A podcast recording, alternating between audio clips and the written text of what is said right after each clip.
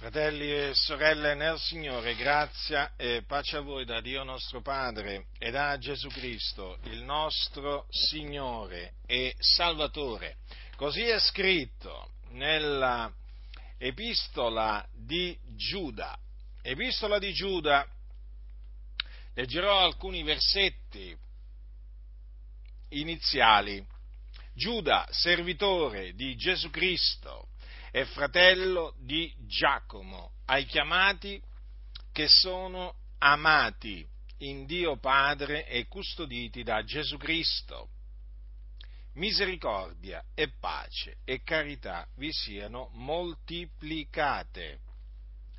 Diletti, ponendo io ogni studio nello scrivervi della nostra comune salvazione, mi sono trovato costretto a scrivervi per esortarvi a combattere strenuamente per la fede che è stata una volta per sempre tramandata ai santi, poiché si sono intrusi fra noi certi uomini per i quali già ab antico è scritta questa condanna, empi che volgono in dissolutezza la grazia del nostro Dio e negano il nostro unico padrone e Signore Gesù Cristo. Dunque, Giuda, fratello di Giacomo, e quindi fratello di eh, colui che è chiamato il fratello del Signore, e quindi uno dei fratelli di Gesù, perché voi sapete che Gesù aveva dei fratelli, perché Maria, dopo aver dato alla luce Gesù, nel corso del tempo diede alla luce altri figli e anche alcune figlie. Ora Giuda scrive questa breve epistola ai santi, ai chiamati che sono amati in Dio Padre e custoditi da Gesù Cristo. Quindi scrive a noi che siamo i chiamati, siamo stati chiamati da Dio alla sua eterna gloria in Cristo Gesù.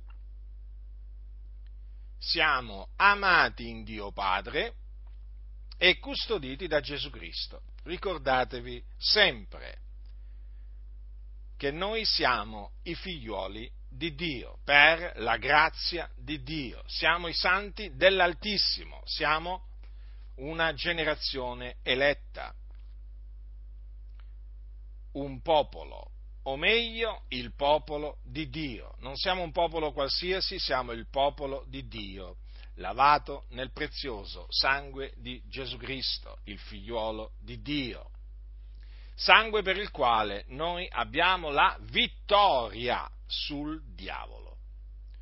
Ora, Giuda si trova costretto a scrivere ai santi per esortarli. Esortarli a fare che cosa? A combattere. A combattere strenuamente per la fede che è stata una volta per sempre tramandata ai santi. Ecco dunque, fratelli, che voglio rivolgervi con l'aiuto che viene da Dio questa stessa esortazione vi voglio esortare a combattere strenuamente per la fede. Ora, quindi ci troviamo davanti a un'esortazione che ci fa comprendere che noi dobbiamo combattere. E sì, dobbiamo combattere perché noi siamo soldati.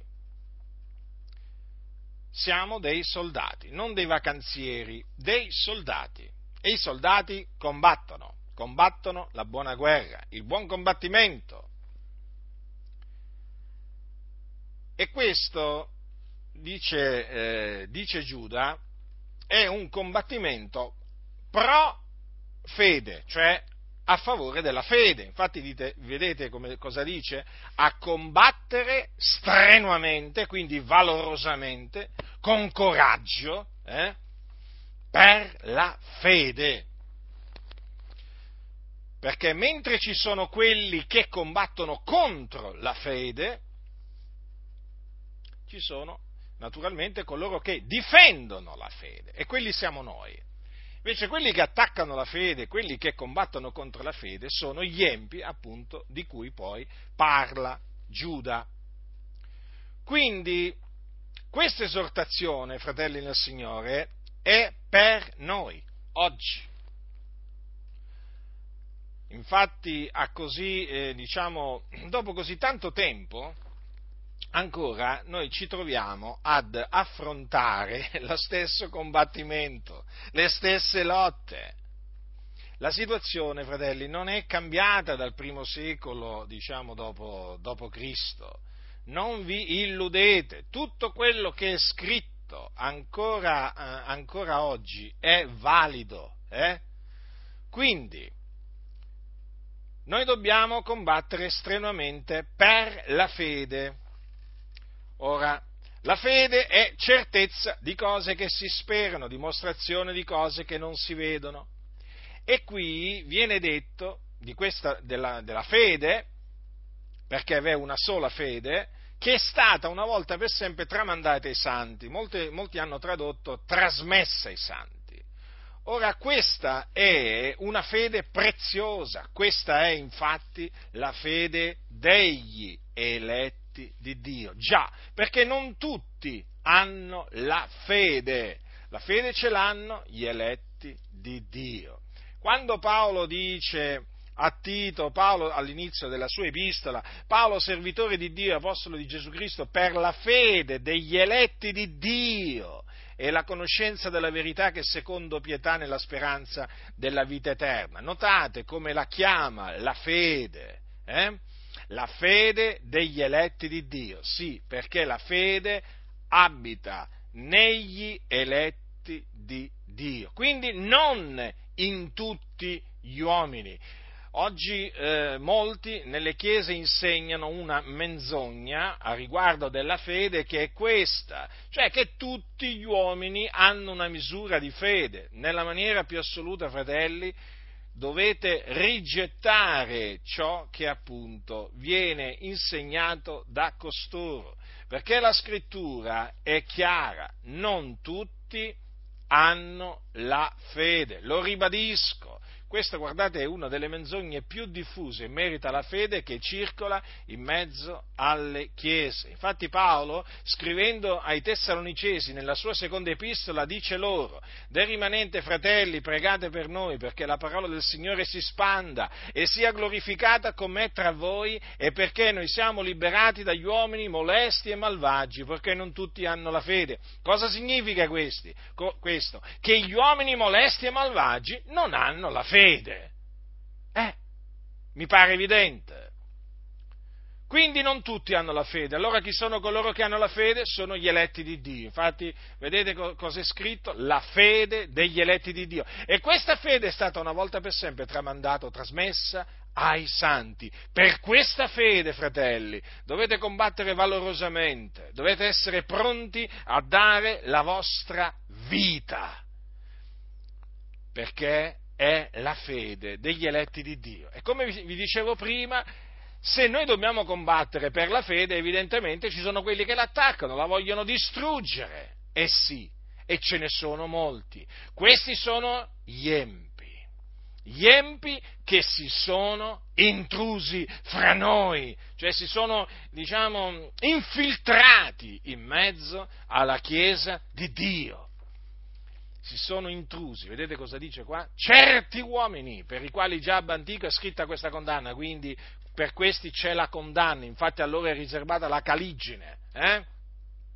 Sappiate questo, che a loro è riservata la caligine delle tenebre in eterno. Questi empi passeranno l'eternità, una volta che saranno giudicati eh, da Dio secondo le loro opere in quel giorno, sappiate che saranno gettati nello stagno ardente di fuoco e di zolfo e là saranno tormentati per l'eternità. Sì, bisogna parlare pure della fine che faranno gli empi, non solo della fine che faranno i giusti per la grazia di Dio, ma anche naturalmente eh, la fine che faranno eh, gli empi, perché non esiste solo la vita eterna per i giusti, la gloria eterna per i giusti, ma esiste anche l'ignominia eterna per gli empi, anche per quelli che si sono intrusi in mezzo alla Chiesa. Vedete? E questi sono pericolosi, sono dei lupi rapaci travestiti da pecore, sono persone spietate,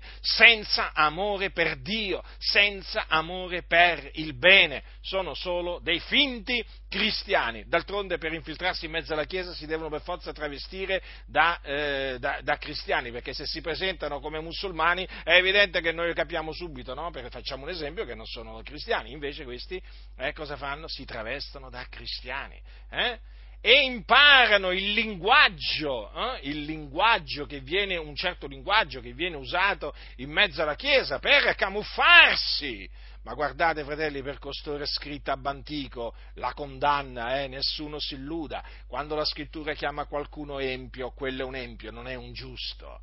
Quindi questi empi eh, sono coloro che combattono contro la fede la vogliono distruggere, la vogliono annullare, vogliono distruggere la fede degli eletti di Dio, questa fede preziosa che noi abbiamo ricevuto da Dio, perché non viene da noi, è il dono di Dio, è venuta da Dio questa fede, eh? noi non ce l'avevamo, fratelli nel Signore, eh? questa fede ci è stata data e per questa fede abbiamo avuto accesso alla grazia di Dio. Come dice l'Apostolo Paolo ai santi di Roma, quando eh, dice giustificati dunque per fede abbiamo pace con Dio per mezzo di Gesù Cristo, nostro Signore, mediante il quale abbiamo anche avuto per la fede l'accesso a questa grazia nella quale stiamo saldi e ci gloriamo nella speranza della gloria di Dio. Notate, fratelli, è per la fede che noi abbiamo avuto accesso alla grazia di Dio, per la fede.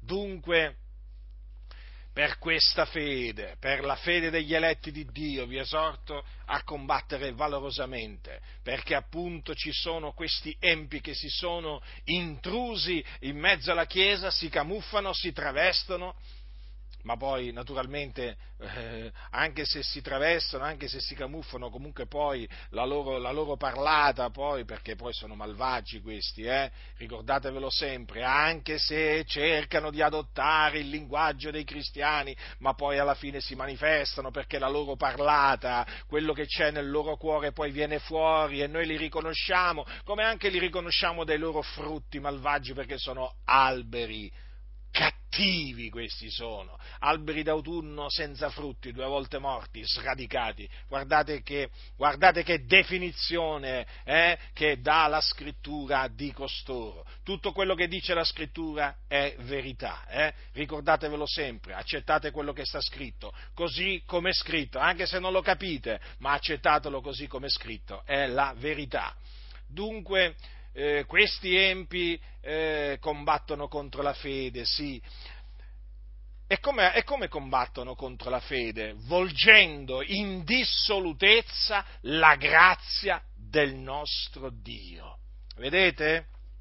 Ora, fratelli, la grazia di Dio è apparsa, come dice l'Apostolo Paolo a, eh, a Tito, la grazia di Dio è apparsa la grazia di Dio salutare per tutti gli uomini, e ci ammaestra a rinunziare all'empietà e alle mondane concupiscenze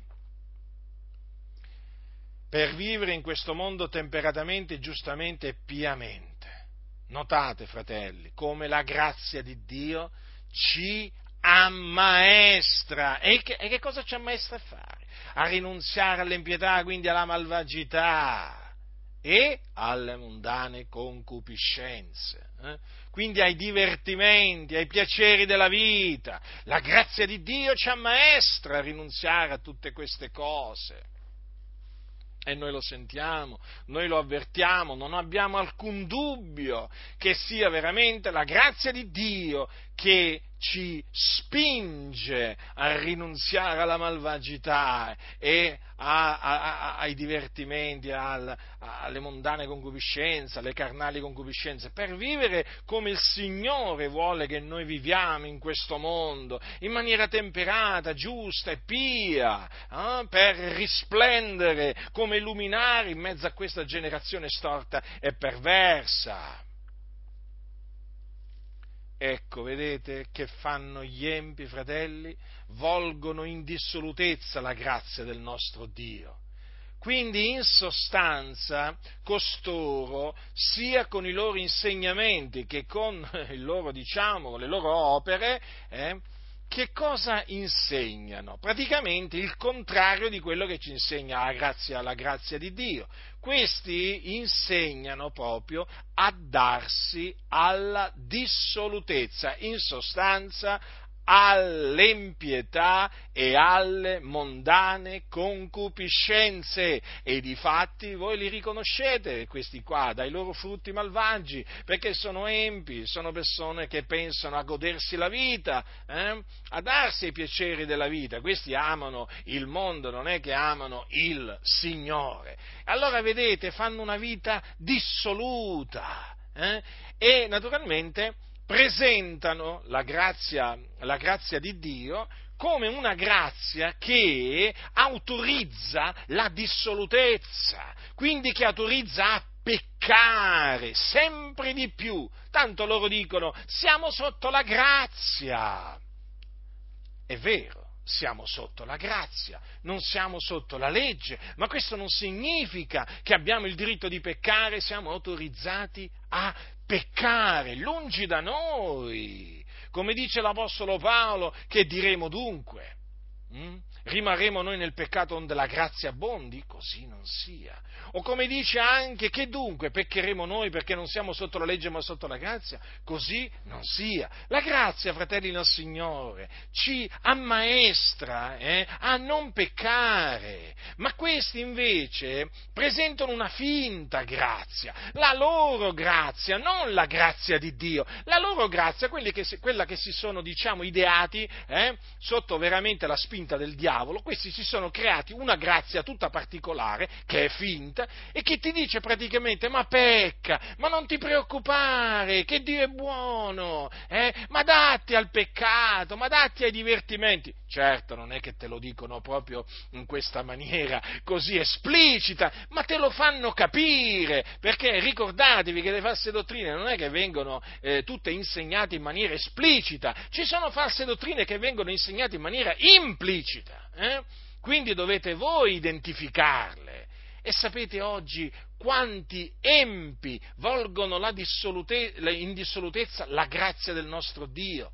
Le denominazioni evangeliche sono piene di empi eh, che praticamente eh, ti presentano una grazia che ti induce a vivere una vita dissoluta.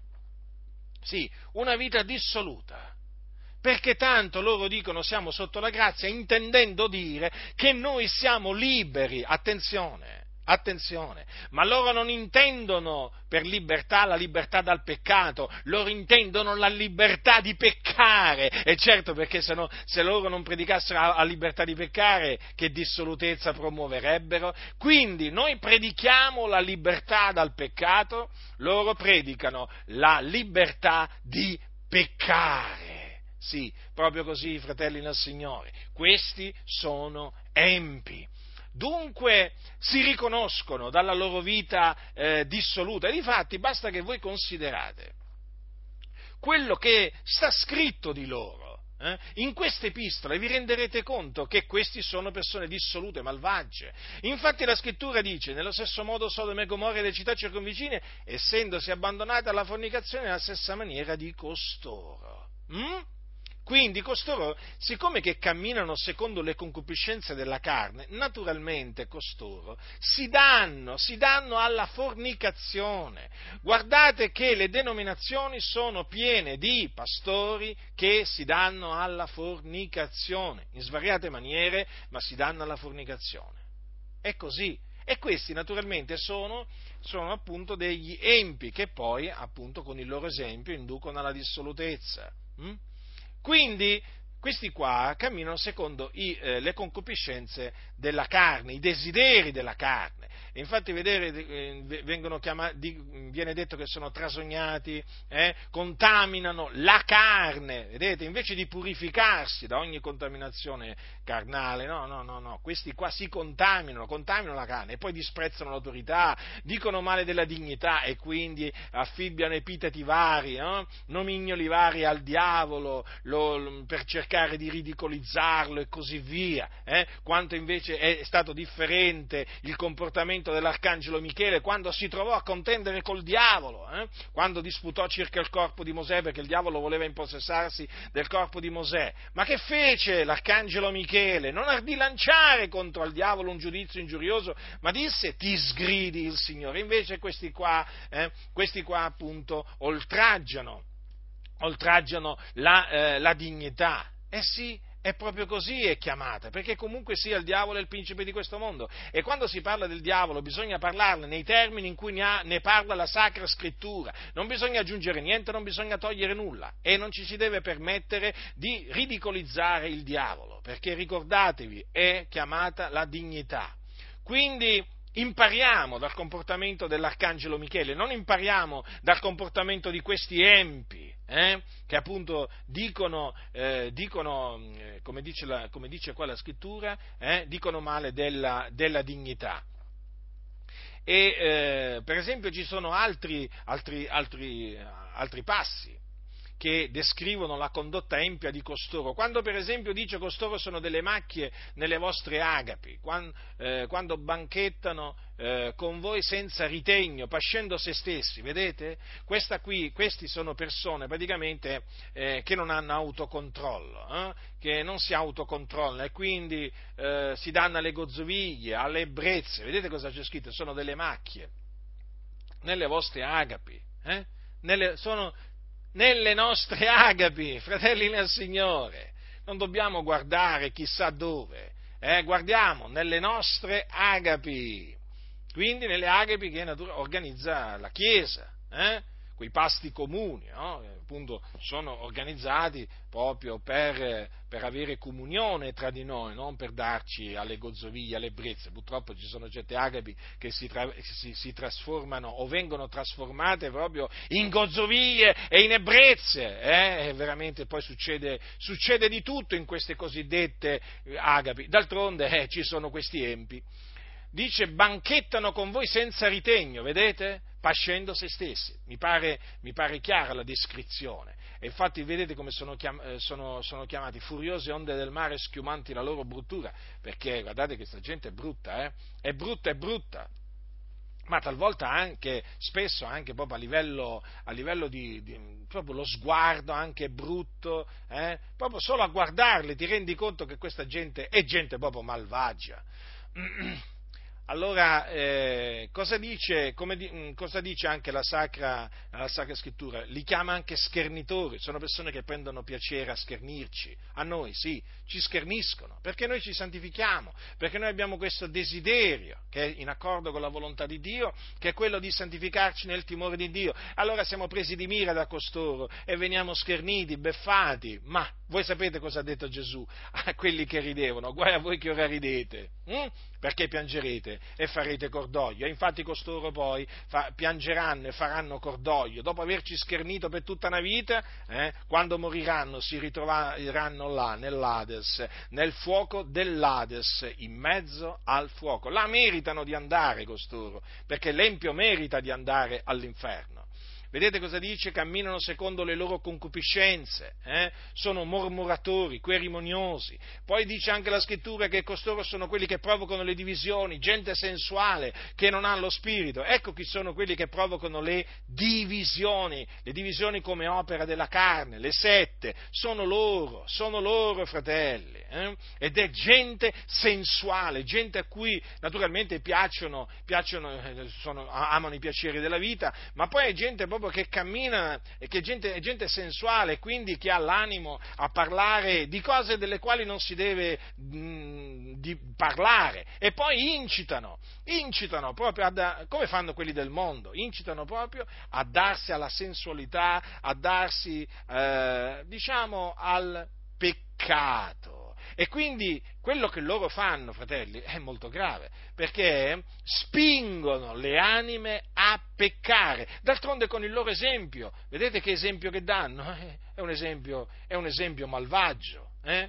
E quindi la via di costoro dove mena? Dove mena la via degli empi? Mena la rovina, la distruzione, mena la perdizione. E quindi costoro sono pericolosi, perché se un'anima si mette a seguire le orme di costoro, si ritroverà costoro in perdizione, nella caligine delle tenebre, si ritroverà nel fuoco eterno, fratelli del Signore. Prendete seriamente quello che dice la Sacra Scrittura, questo combattimento eh, strenuo a favore della fede, perché questa gente vuole portare, vuole, vogliono portare i nostri fratelli, li vogliono portare all'inferno. Avete capito? Li vogliono portare all'inferno. Ecco perché appunto noi ci dobbiamo veramente armare, armare delle armi del Signore che provengono dalla sua armeria, dalla completa armatura di Dio per affrontare questo combattimento spirituale per la fede. Sì, perché è un combattimento spirituale, eh? non è un combattimento carnale, non è che noi stiamo combattendo contro carne e sangue, no,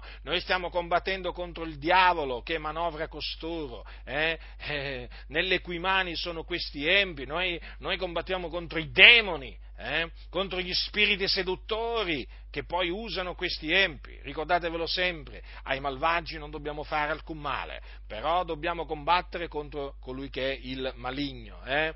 Dobbiamo combattere e naturalmente questa è una guerra che si combatte con armi spirituali e non con armi carnali. E quindi vedete, fratelli del Signore, questi provocano le divisioni, eh? è gente sensuale questi sono quelli che creano le sette.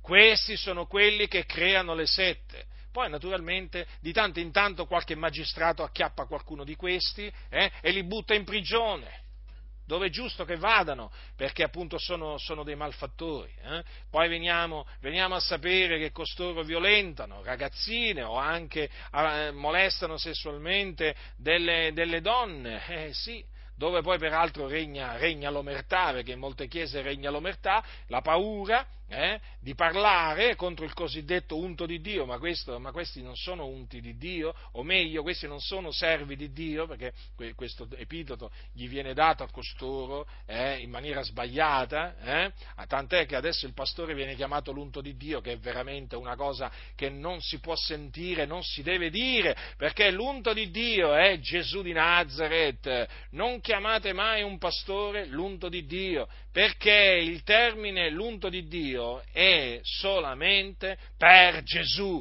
Noi crediamo che Gesù è il Cristo di Dio. Quel termine Cristo eh, significa unto, l'unto. Quindi chi è l'unto di Dio? È Gesù Cristo, il sommo pastore. Eh?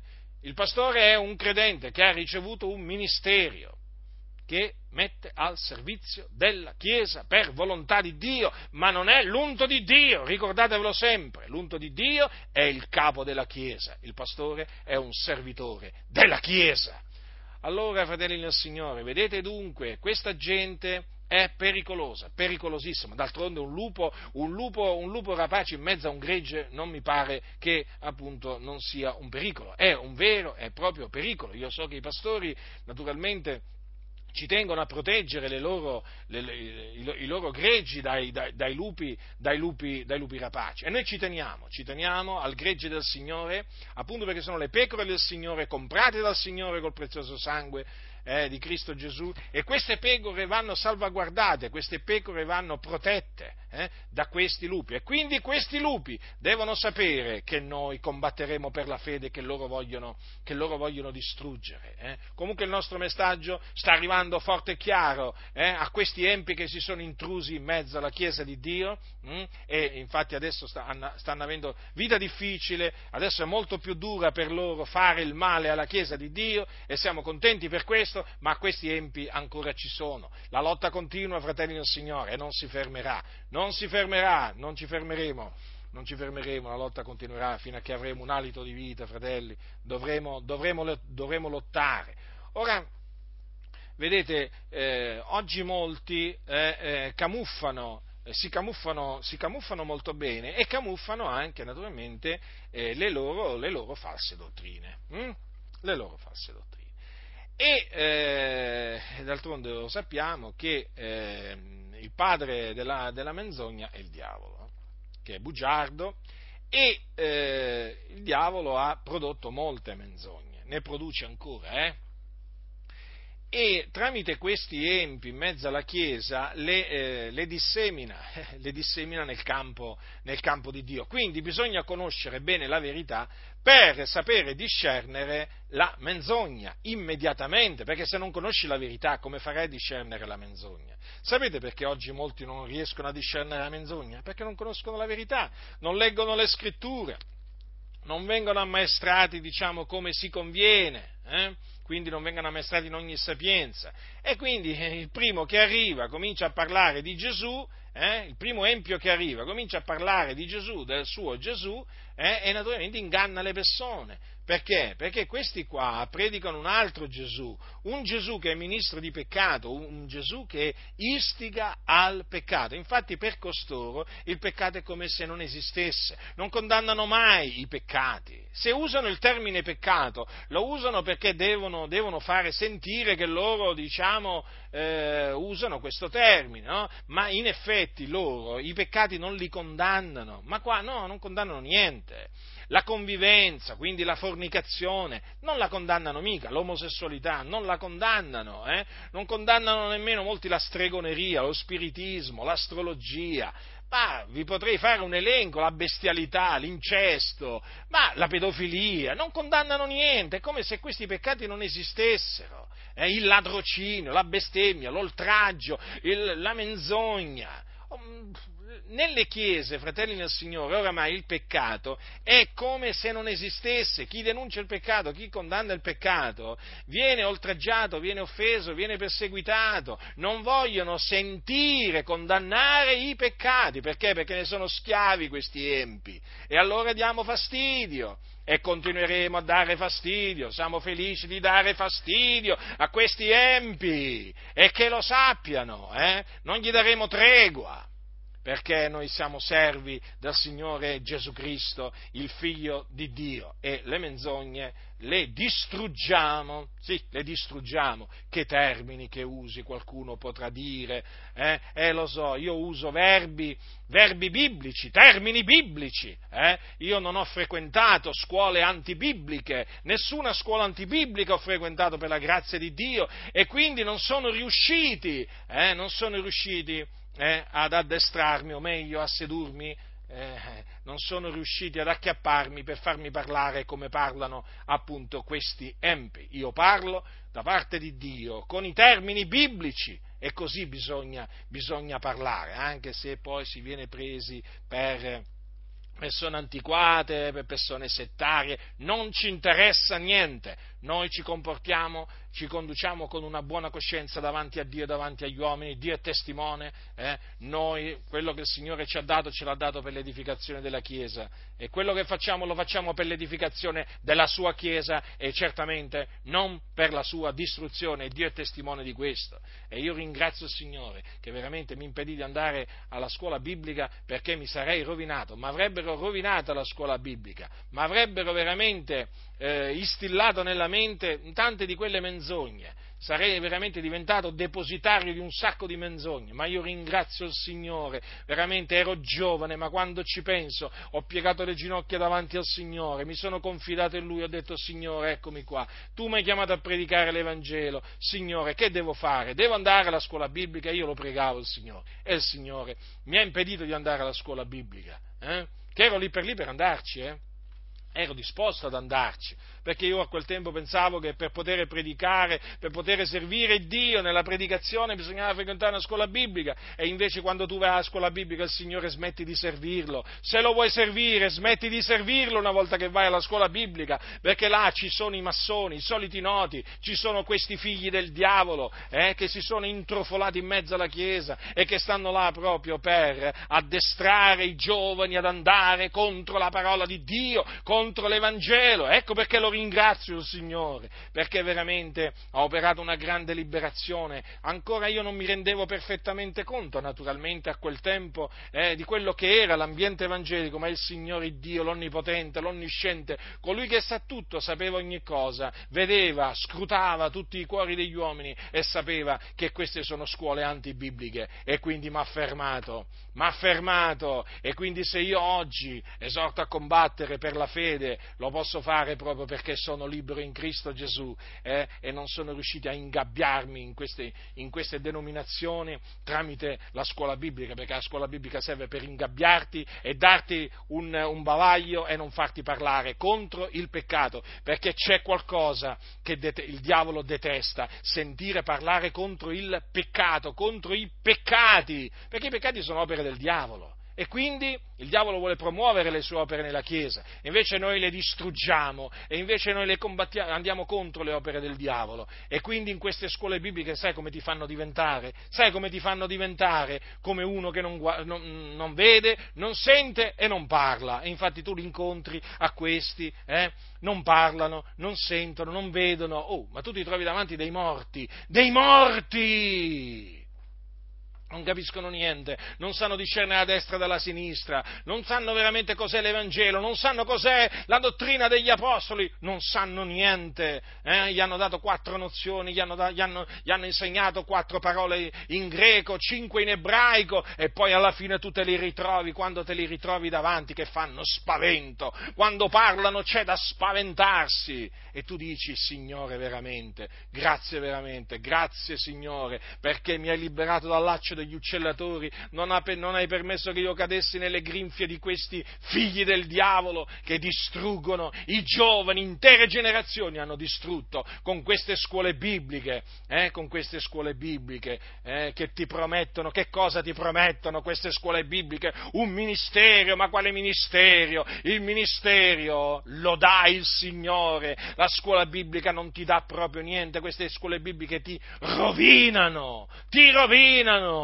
se stai pensando ad una, scuola biblica, ascoltami, di andare a una scuola biblica, sai cosa ti dico? Eh? Smetti di pensarlo, smetti di desiderarlo. Se il Signore ti ha chiamato a predicare l'Evangelo, se il Signore ti ha chiamato a predicare la parola, buttati in ginocchio, eh? invoca il Signore, il Signore veramente ti darà la capacità, la capacità di adempiere il ministero. Eh? e non avrai bisogno di questi, di questi empi, veramente.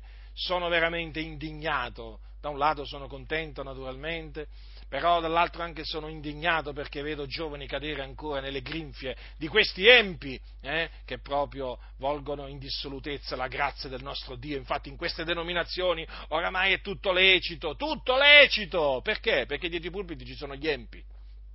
Ormai l'omosessualità non viene più chiamata peccato, no.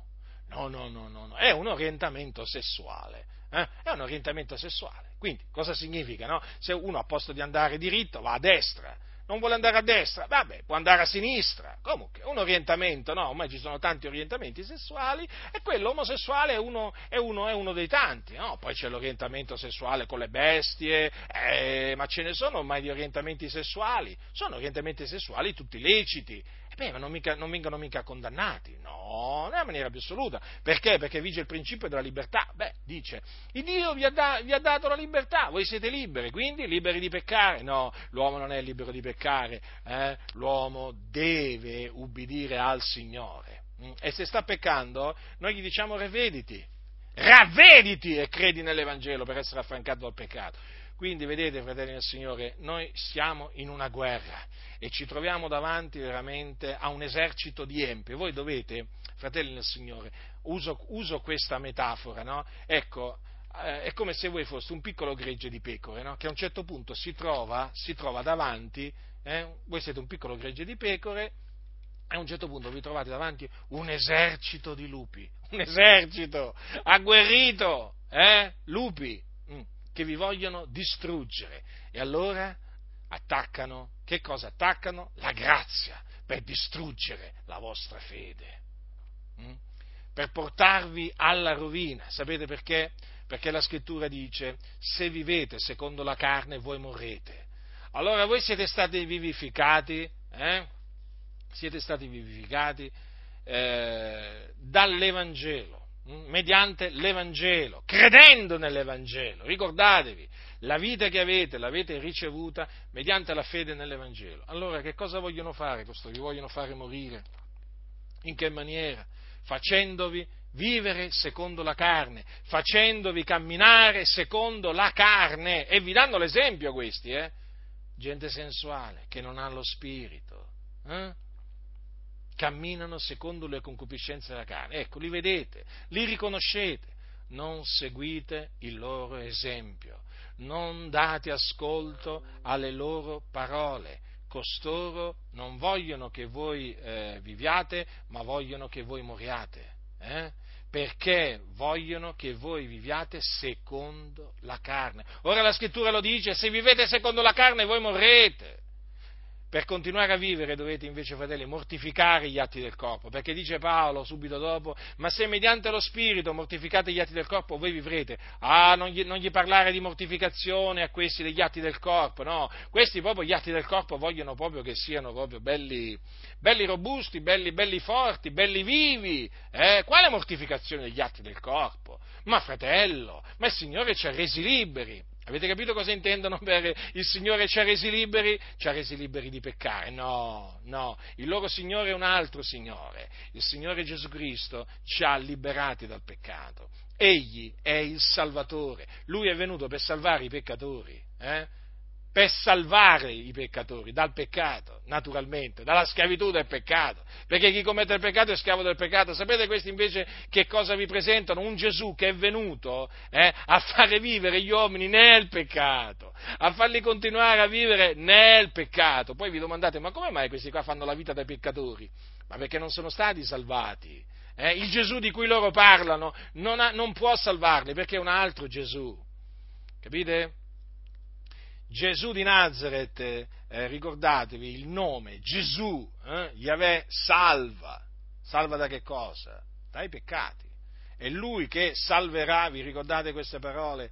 Queste parole sante, ricordatevele sempre, fratelli. Sono le parole che disse un angelo del Signore a Giuseppe mentre lui aveva, aveva in animo di lasciare Maria perché si accorse che era incinta ma un angelo del Signore gli apparve in sogno eh? ed ecco che tra le altre cose gli disse, ed ella partorirà un figlio, gli disse a Giuseppe, ed ella partorirà un figliolo e tu gli porrai nome Gesù, perché è lui che salverà il suo popolo dai loro peccati. Ecco da che cosa siamo stati salvati. Gesù ci ha salvati dai nostri peccati e noi dobbiamo naturalmente mantenere questa libertà camminando per lo Spirito. Quindi badate bene a non lasciarvi trascinare da questi empi, perché come dice, come dice Paolo ai santi di Roma, non sapete voi che se vi date a uno come servi per ubbidirgli, siete servi di colui a cui ubbidite o del peccato che mena alla morte o dell'ubbidienza che mena alla giustizia? Fratelli, non mettetevi a servire, eh? il peccato, perché il peccato mena alla morte. Costoro, questi empi, vi vogliono portare alla morte, perché vogliono che voi serviate il peccato. Eh? E loro naturalmente usano tanti sofismi. Siate ubbidienti invece, siate ubbidienti, servite il Signore, eh? servite la giustizia, perché siete stati chiamati a servire la giustizia, in quanto siete divenuti servi della giustizia nel momento in cui siete stati affrancati dal peccato. Quindi le vostre membra, eh? mettetele a servizio della giustizia, non più a servizio dell'impurità e dell'iniquità, ma a servizio della giustizia per la vostra santificazione. Perché? Perché voi avete per frutto la vostra santificazione. Ecco qual è il vostro frutto, la santificazione. Ecco perché è importante santificarsi ma questi empi non vogliono che voi vi santifichiate, vi deridono, vi scherniscono se vedono che vi santificate, eh? si fanno beffe delle sorelle che si mettono la gonna lunga, le, le, le, le maniche lunghe, eh? che non si truccano, si fanno beffe delle sorelle che non si mettono gioielli addosso, eh? si, mettono, si fanno beffe delle sorelle, diciamo, che appunto perché donne che fanno professione di pietà si adornano come il Signore comanda loro di adornarsi farsi. Questi sono schernitori. E perché non ti fai monaca? Hm? Eh, capite? A me mi dicono perché non mi faccio frate, no? e chiaramente, o monaco, e invece alle sorelle gli dicono, e tu perché non ti fai, non ti fai monaca? E vatti a rinchiudere in un convento. Questi sono schernitori, questi sono empi. Gli apostoli incoraggiavano, esortavano, scongiuravano a vivere santamente, e invece questi qua fanno il contrario di quello che facevano gli apostoli. D'altronde, se volgono in dissolutezza la grazia del nostro Dio. Hm? E negano il nostro unico padrone Signore Gesù Cristo. Sì, lo negano, lo rigettano. Come qualcuno dirà? Ma sai, parlano di Gesù. Allora, innanzitutto parlano di un altro Gesù. Ma poi, anche quando, anche quando menzionano le parole di Gesù, questi sono quelli che chiamano Gesù Signore e non fanno quello che lui dice. Mm? Vi ricordate? Vi ricordate un giorno eh, che, cosa, che, cosa, disse Gesù? Eh? Adesso ve lo ricordo che cosa ha detto Gesù. Gesù ha detto perché mi chiamate Signore e Signore non fate quello che dico? Sì, Gesù viene chiamato Signore. Il Signore, certo, ma è giusto chiamarlo così. Il fatto è che questi empi sono capaci a chiamare Gesù il Signore, hm? ma si rifiutano di fare quello che il Signore comanda perché sono empi costoro, sono alberi cattivi. A questi di Gesù non interessa niente. Guardate, a costoro del nome Gesù gli interessa solo per fare soldi, per, diciamo, attrarre le anime, eh? perché sapete, uno parla di Gesù, qualcuno l'attrae sempre, eh? parla di Dio, quindi una certa attrazione, insomma, c'è sempre, ma questi del Signore, fratelli, non interessa niente. Se voi a costoro li incontrate proprio di persona, gli cominciate a parlare dei comandamenti del Signore Gesù, de, ehm, non solo quelli che Gesù ha dato mentre era sulla terra, quindi naturalmente lui no, in persona, ma anche quelli che poi ha dato tramite gli apostoli, perché questa è una cosa che molti si dimenticano, che gli apostoli ci hanno dato dei comandamenti eh, per volontà di Dio in Cristo Gesù e quindi anche quelli sono comandamenti di Cristo. Cristo, d'altronde gli apostoli sono stati mandati dal Signore Gesù. Quindi, è Lui che ha dato gli uni come apostoli, no? Quindi, e il Signore gli ha dato la grazia di darci questi comandamenti. Cominciate a parlare a questi empi eh, dei comandamenti del Signore, vi rideranno in faccia, vi rideranno in faccia, perché a loro non interessano i comandamenti di Cristo Gesù, a loro interessano i soldi Infatti costoro si sono, dice per amor di lucro, si sono gettati nei traviamenti di Balaam. Costoro insegnano cose che non, non, non si devono insegnare per amore di lucro, di disonesto guadagno. E naturalmente la dottrina che volge in dissolutezza la grazia di Dio, guardate che, produ- che diciamo fa guadagnare parecchio, eh? Ah, non lo sapete questo, ve lo assicuro.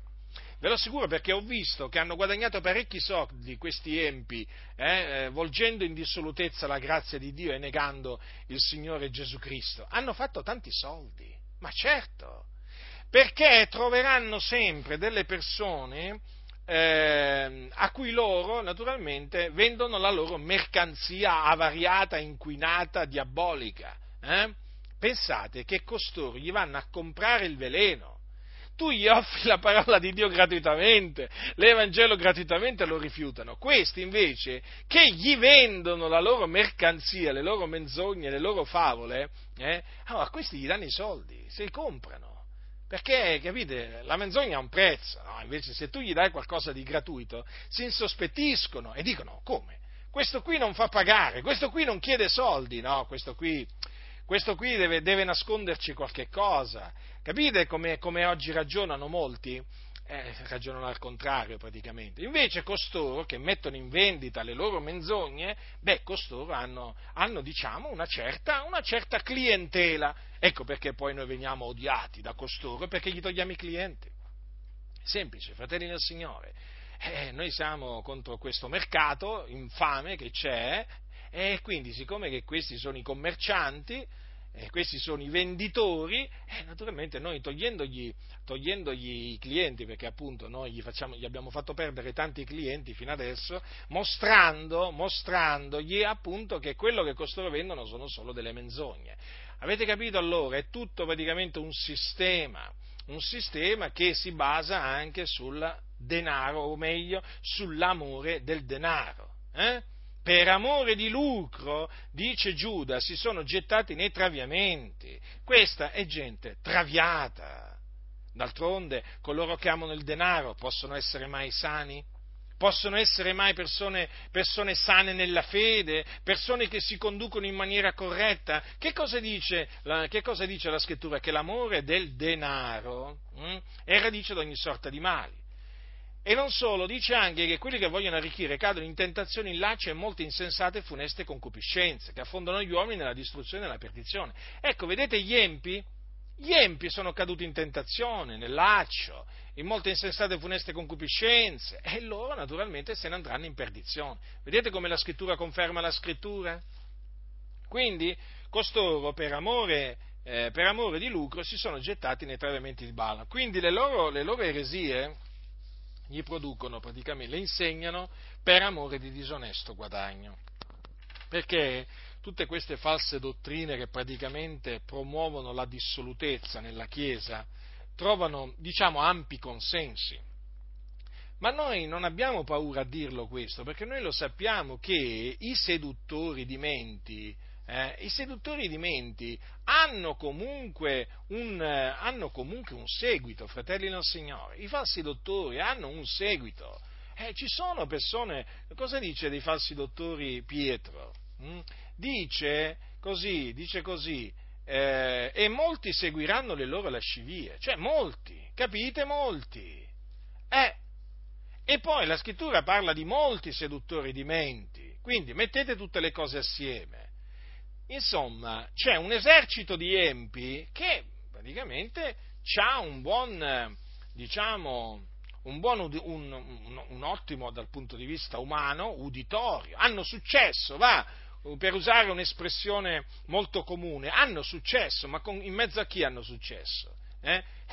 In mezzo a anime instabili, eh, anime che si sono po', diciamo, un po' allontanate dall'errore, in mezzo a donnicciuole cariche di peccati, agitati da varie cupidigie, che imparano sempre e non possono mai pervenire alla conoscenza delle verità. Ecco l'uditorio di costoro, no? eh, da, che cosa, da, da che persone sono formate. E quindi è chiaro che noi non dobbiamo lasciarci eh, turbare da questo loro cosiddetto successo, eh, che poi è un successo effimero, temporaneo, perché poi questi quando spireranno si troveranno nel, nel fuoco dell'inferno e sarà terribile, e sarà terribile, fratelli.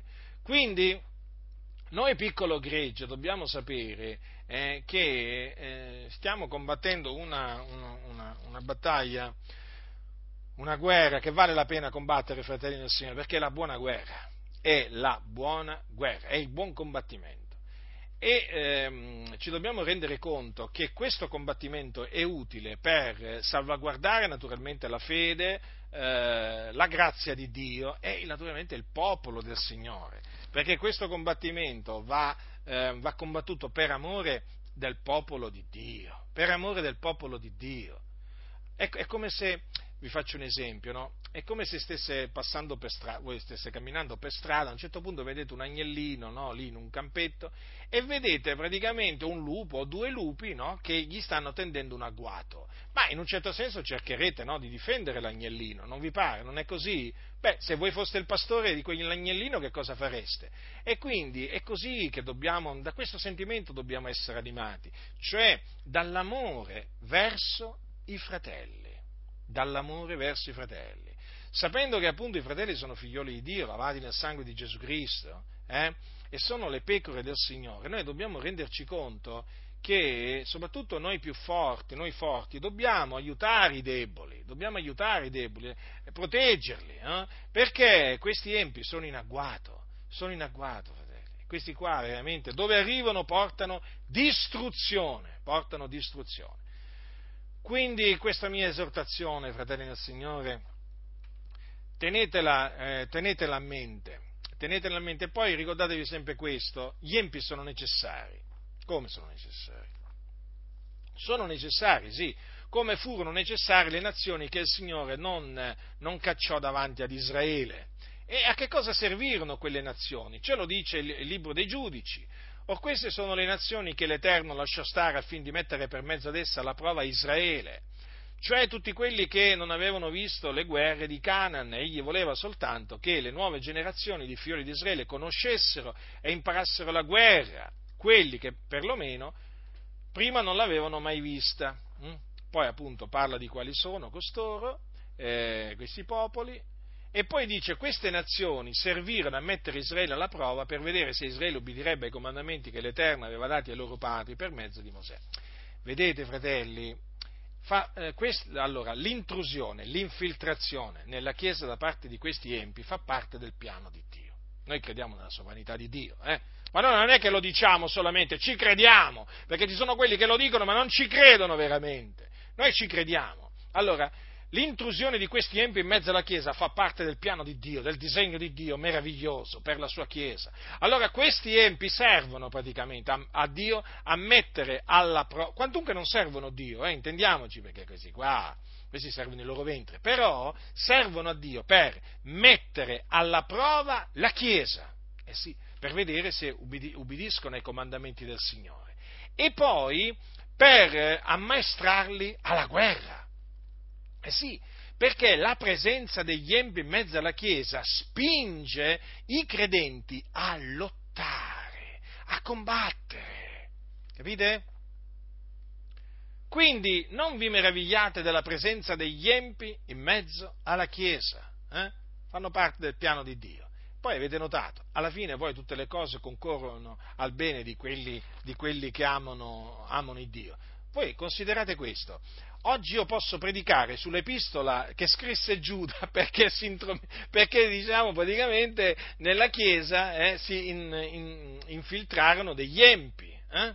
Altrimenti Giuda non avrebbe scritto questa, particolare, eh, queste particolari cose. Cosa voglio dire? Che praticamente poi il Signore converte il male in bene, eh? Da ciò che appunto è male, poi il Signore riesce a trarne del bene. Ma considerate l'epistola, l'epistola di Paolo ai Galati, che epistola, quanta edificazione ci conferisce. Eppure in quella circostanza l'Apostolo Paolo perché si trovò a scrivere quella, quella lettera ai Galati? Eh, perché c'erano alcuni che li turbavano, volevano sovvertire l'Evangelo di Cristo. Eh? E potrei farvi altri, altri esempi. Quindi la presenza degli empi, voi consideratela sempre alla luce della sovranità di Dio, no? della infinità infinita sapienza di Dio. Eh? Quindi, infatti, avete visto, praticamente io mi sono messo a confutare gli empi e sto continuando a confutare gli empi, ormai sono molti anni che lo faccio. Se non ci fossero stati questi empi in mezzo alla Chiesa, io non mi sarei messo a confutare gli empi, non mi sarei, non mi sarei messo a confutare tutte le loro menzogne. Quindi poi alla fine da queste confutazioni ne è venuto un grande bene, perché molti, grazie a Dio, leggendo, ascoltando, investigando le scritture, eh, esaminando le scritture per vedere le cose come stanno, sono rientrati in loro stessi e hanno detto, e hanno detto come ho fatto a credere a questi scellerati? Come ho fatto a farmi trascinare da questi scellerati dietro le loro menzogne? E allora il Signore gli ha dato il ravvedimento e adesso danno gloria a Dio eh, assieme a noi e combattono assieme a noi strenuamente per la fede che è stata una volta per sempre trasmessa ai santi.